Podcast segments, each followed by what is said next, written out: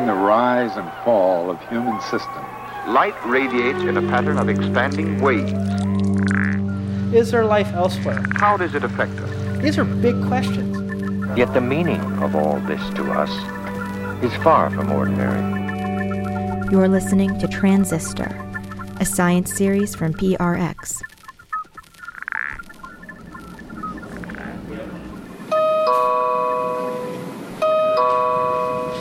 That's actually a donor dropping by. Um, I'm your host, Christina Agapakis, and right now I'm standing in a weird and wonderful place. It's a small lab outside of Boston where they're doing something that just a few years ago would have been unthinkable. dropping off a sample. Um, Mark Smith helped create this place. It's called Open Biome, and it's a poop bank. That's kind of like a blood bank, but instead of collecting blood, you collect poop. So every day, donors come in here and drop off a Tupperware container filled with fresh poo. Sometimes it's exciting poo. this donor came in, and his first sample that he brought in was like 582 grams. That's like a pound? It's so big. and like what was funny about it is he came in, it was sort of like that guy who just came in a few minutes ago, very nonchalantly, just like, oh, here you go. We have a couple donors that are, you know, always good for, you know, four or 500 gram sample. Daily? Yeah, yeah. There's some that just, they just have high fiber diets. Bigger samples are better because you can get more treatments out of them. All this donated poop will be sent to doctors at hospitals and it's going to be transplanted into people who are really sick. For at least one disease, doctors are saying that these poop transplants are the closest thing they've seen to a miracle cure. Now the question is how did poop become a miracle cure? How did we get here? I'm a microbiologist, so I am excited about all things microbial, including poop. But in this episode, we're going to get into things that are a little bit icky for some people, but I promise it's really, really interesting, so stick with us. We're going to be talking all about poop, from yellow soup to the black market for poop, which some people are calling the brown market. We're going to start with poop transplants or fecal microbiota transplants, FMT, which is actually a really ancient idea. Here's Mark Smith again. So it was published in like the Chinese literature in like the fourth century. About 1700 years ago, Chinese physicians would prescribe yellow soup, which was really just feces mixed with water, for people that had bad diarrhea. But uh, I mean, it was published in the Western literature. Uh, 1958 was the first paper. That paper was by Ben Eiseman, a surgeon at a Denver hospital who ended up publishing four different reports on how fecal transplants helped his patients. He would take feces from a healthy patient and transplant it into the colon of his sick patients, and it made them better. You know, this guy's like, yeah, you know, this is a really remarkable treatment that people should follow up on. And then it's like, radio silence for like you know 30 40 years and people started working on it again in sort of the 70s and 80s and now it suddenly exploded It's exploding now because of the increasing number of people who are getting C. diff, which is an infection with a bacteria called Clostridium difficile. It's the most common hospital acquired infection in the country. Affects like half a million patients every year. Costs billions of dollars. The healthcare system. People are at risk of getting C. diff after they take really strong antibiotics. For example, after a long stay in the hospital. Once the antibiotics have killed off all of the bacteria in your gut, the microbiome, any C. diff that can get in gets the chance to bloom and really take over. People with C. diff really suffer with horrible, debilitating diarrhea, and as many as 14,000 people die every year from C. diff, making it one of the deadliest hospital acquired infections. The standard treatment for C. diff has been to give people more antibiotics and more harsh antibiotics like vancomycin. That is until a 2013 New England Journal of Medicine study that was the first randomized controlled trial of fecal transplants. The trial compared FMT to the traditional vancomycin. Eventually, the scientists cut the trial early, and that's not because the fecal transplants weren't working, but because they were working so well. It was actually unethical to not give fecal transplants to the other patients. Even though we know that fecal transplants really work for treating C. diff, there's still not a lot of doctors who are doing it. And the Food and Drug Administration is having a hard time figuring out how to regulate it as a treatment. Even now, the FDA considers it an experimental treatment and approved only for C. diff. Mark Smith saw this challenge firsthand. He was a postdoc at MIT when his girlfriend's cousin got C. diff. Um, he had it for a year and a half. He went on seven rounds of vancomycin, failed everything. He was trying to get a fecal transplant for a very long time. He was on sort of a waiting list to get a fecal transplant from like the only guy in New York at the time that was doing it, and uh, and couldn't get one. Uh, and so he ended up getting a fecal transplant from his roommate, just like in his apartment, uh, with just like a kitchen blender and like an at-home enema, enema kit. And what I do, I just I pulse it. Um, I don't really whip it in the in the blender for a very long time. I do about five. Pulses. This is one of the many, many DIY poop transplant videos that you can find on YouTube. Some even have tens of thousands of hits. People who are suffering from other intestinal diseases, like Crohn's disease or irritable bowel syndrome, want to try FMT and see if it works for their illnesses too. That's because poop is such a huge blockbuster drug for C. diff. Of course, it's a lot different than other blockbuster drugs, like something like Lipitor that lowers your cholesterol. Lipitor isn't the kind of thing you can just like go in your basement and produce, but like everybody is a producer of stool, right? That's kind of the concern is that you'll have all this kind of underground brown market stuff that's going on if it's if it's not available. But it could also end up being not so good for you. The same way that a blood bank has to screen blood for blood-borne pathogens, you would need to be able to screen the poop for dangerous poop-borne pathogens. That's why Mark Smith created Open Biome. He wanted to make a safe source of poop for doctors to be able to use for fecal transplants.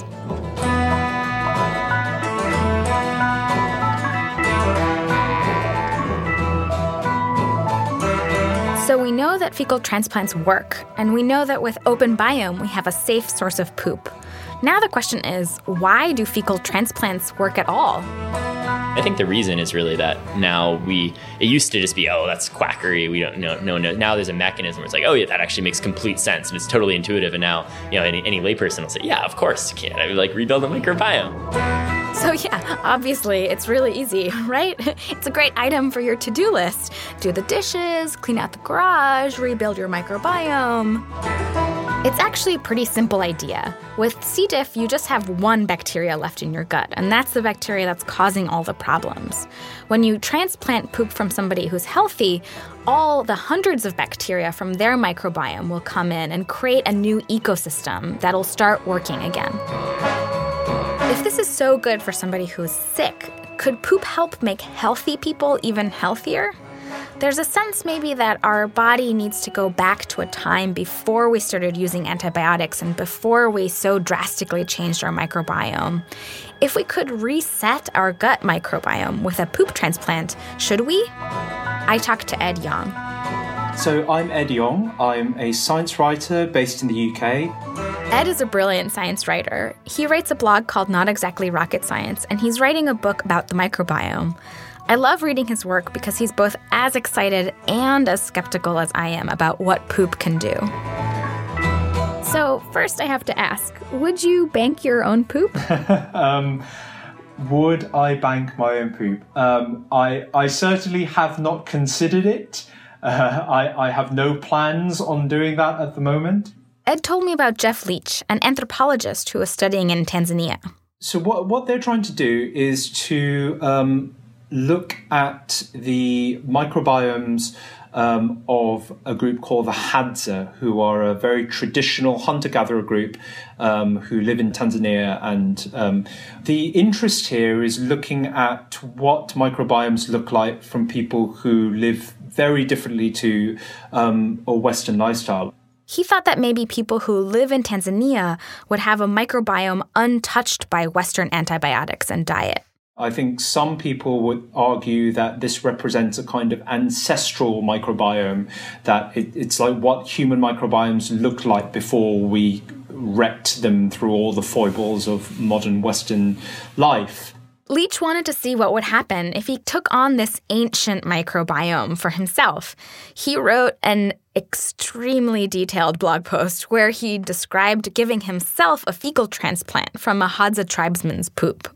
That's a bit problematic um, because microbiomes do adapt very quickly. So, you know, my microbiome is very adapted to the um, high fat, high energy food that I smother it with.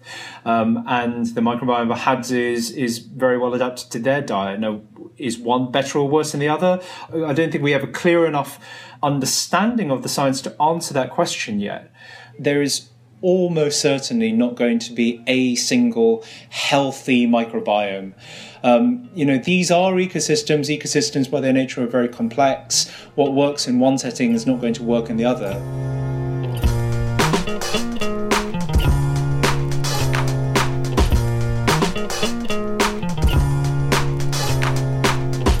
Everything we learn about the microbiome reinforces this point. The microbiome is an ecosystem, it's complex, and it changes a lot. The next big step for the science is to figure out what's in the ecosystem. It all looks like poop. What are the differences in our microbiomes? Ah, I can make this simpler. Who's this? Who's this audience? General. Oh God, I gotta make this simpler. Tammy Lieberman is a former colleague of mine. She got really curious about these new companies that sell kits for individuals to look at their gut microbiome from the comfort of home. She was curious about how it worked and what kind of information they could tell her, and also how different the different companies would be. So Tammy ordered two kits from both companies, the American Gut Project and uBiome. Each kit costs around $99. so, um, what we have here in this uBiome kit is a sealed swab um, that's sterile. Here are some things you're not supposed to do before you use your swab. In general, you should avoid bathing or bringing any substances that might disturb the microbiome into contact with the sample site for at least eight hours before sampling. This includes contact with antiseptic or antibiotic soaps or lotions, sex, kissing, food, hot tubs, and pools, and the like. Once you're ready, you go to the bathroom and then you swab the used toilet paper. Put it in a plastic bag, put that plastic bag in a shipping envelope, send it off. It's really ridiculously simple. So here's where it gets really interesting. The companies sequence all the DNA that's in the poop, and then they use that DNA to figure out which bacteria are there. That tells us what's in the ecosystem and gives us clues about how it's working. Tammy, being a scientist, wasn't satisfied with just one swab. She sent two to each company, one from each end of the same poop log. That's definitely the scientific term, poop log. She wanted to know How much variability is there within a poop? Because if different parts of my poop look different, then what does one sample really mean? Can you take a swab and really learn about yourself? that's really the question. How much can we actually know from just one swab? So what I found was actually that these two samples that I sent from two different parts of my log looked really different. For instance, there were charts comparing Tammy's results to other people's microbiomes. Groups of people with similar diet to me, groups of people who have a similar gender to me, similar BMI to me, similar age. Also, Michael Pollan. Uh, Yep, best-selling author Michael Pollan. He had his gut microbiome sequenced and he wrote about it for the New York Times magazine a couple years ago and he made his results public. So, the sample from one end of the same poop log put Tammy closer to Michael Pollan than the other. So, one part of your poop is more natural than the other. that's Poop both interesting and frustrating, at least scientifically, because of this variability. How can we explain it? Are the companies messing up the sequencing? Well, maybe, but it's probably more that the gut microbiome just naturally changes, maybe hour to hour. if the data itself is not good, then even a smart person can make mistakes. And it's particularly scary to me because people are making decisions based on this. For an individual, the recommendation might be to eat more fiber. But if you did the sequencing on another day, you might look pretty healthy. It's hard to tell. There's still a big gap in what we know about that microbiome. And in that gap, there's a lot of hope. Mark Smith from Open Biome, the poop bank we visited, says people want this to work so much they're willing to believe it despite contradictory evidence. Yeah, it would be a great snake oil placebo medicine. Uh, and so the whole field is like cruising for a little bit of a letdown in the next couple of years because I think a number of these studies are going to come out and they're going to come out with negative results, and people are going to be like, oh no, microbiome, not a silver bullet, it turns out. There is, however, one thing that we know that fecal transplants are a silver bullet for, and that's C. diff. So when we go back to Mark's girlfriend's cousin and his DIY poop transplant, we see that he got better right away. For me, I had this moment, it's like, okay, we have this treatment that works like incredibly well and it's ostensibly should be like cheap and simple to do, and yet people aren't doing it. So what's the disconnect? So Mark started Open Biome as a nonprofit. They charge about $250 per treatment, and it's grown really quickly since its first transplant in October of 2013. Today, they have more than a dozen donors, and poop treatments from the lab have been used more than 2,000 times around the country, and more hospitals are signing up every day. Once the donor makes a deposit, it gets put into a big plastic bag, and that goes into a machine that's about the size of a mini fridge. And then there's basically think about it just like a punching machine and just goes and sort of homogenizes the the stool. What is this machine originally for? is this is this a poop stomping machine? That's basically what it is. Uh, that, that's sort of what you can think about it as like if you were mushing up grapes for wine, but but poo. Then they take a pipette and suck out the liquid that's left behind, which then gets bottled and frozen. For all that they've built, Open Biome is pretty low tech, and their process hinges on another, more common technology. Uh, I think the other magic behind Open Biome is FedEx. FedEx is a great, a great company. Seven different hospitals. Yes, they, well, there's all kinds of crazy regulations around how you ship stuff. It's insane.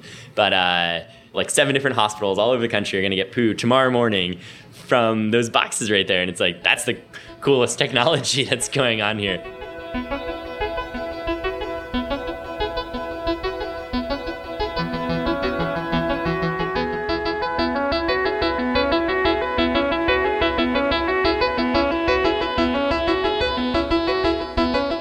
Amazing how far we've come.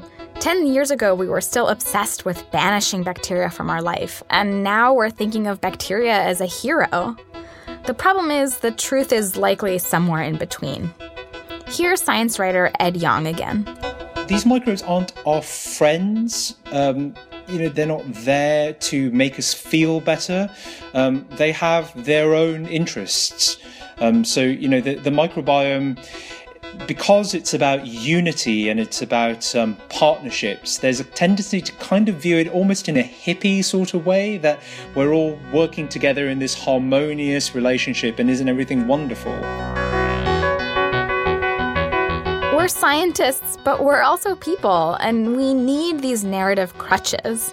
It's really, really hard for us to think in terms of ecosystems or things that aren't quite just good or bad, friend or foe. We want to be able to reduce things down to this is a good microbiome and this is a bad microbiome, that you should put this in your gut but not that. But it's not so easy.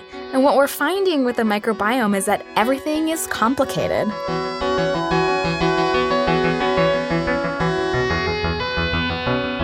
Next time I host, we're going to take it down a notch, at least in terms of biological complexity, from poop to pimples. That's next time I host Transistor. The Transistor podcast series is brought to you by PRX. Subscribe to more episodes on iTunes and visit our website, transistor.prx.org, for more information, including photos from the poop bank. This episode was produced by Kerry Donahue, Sruthi Pinnamaneni, and mixed by David Herman.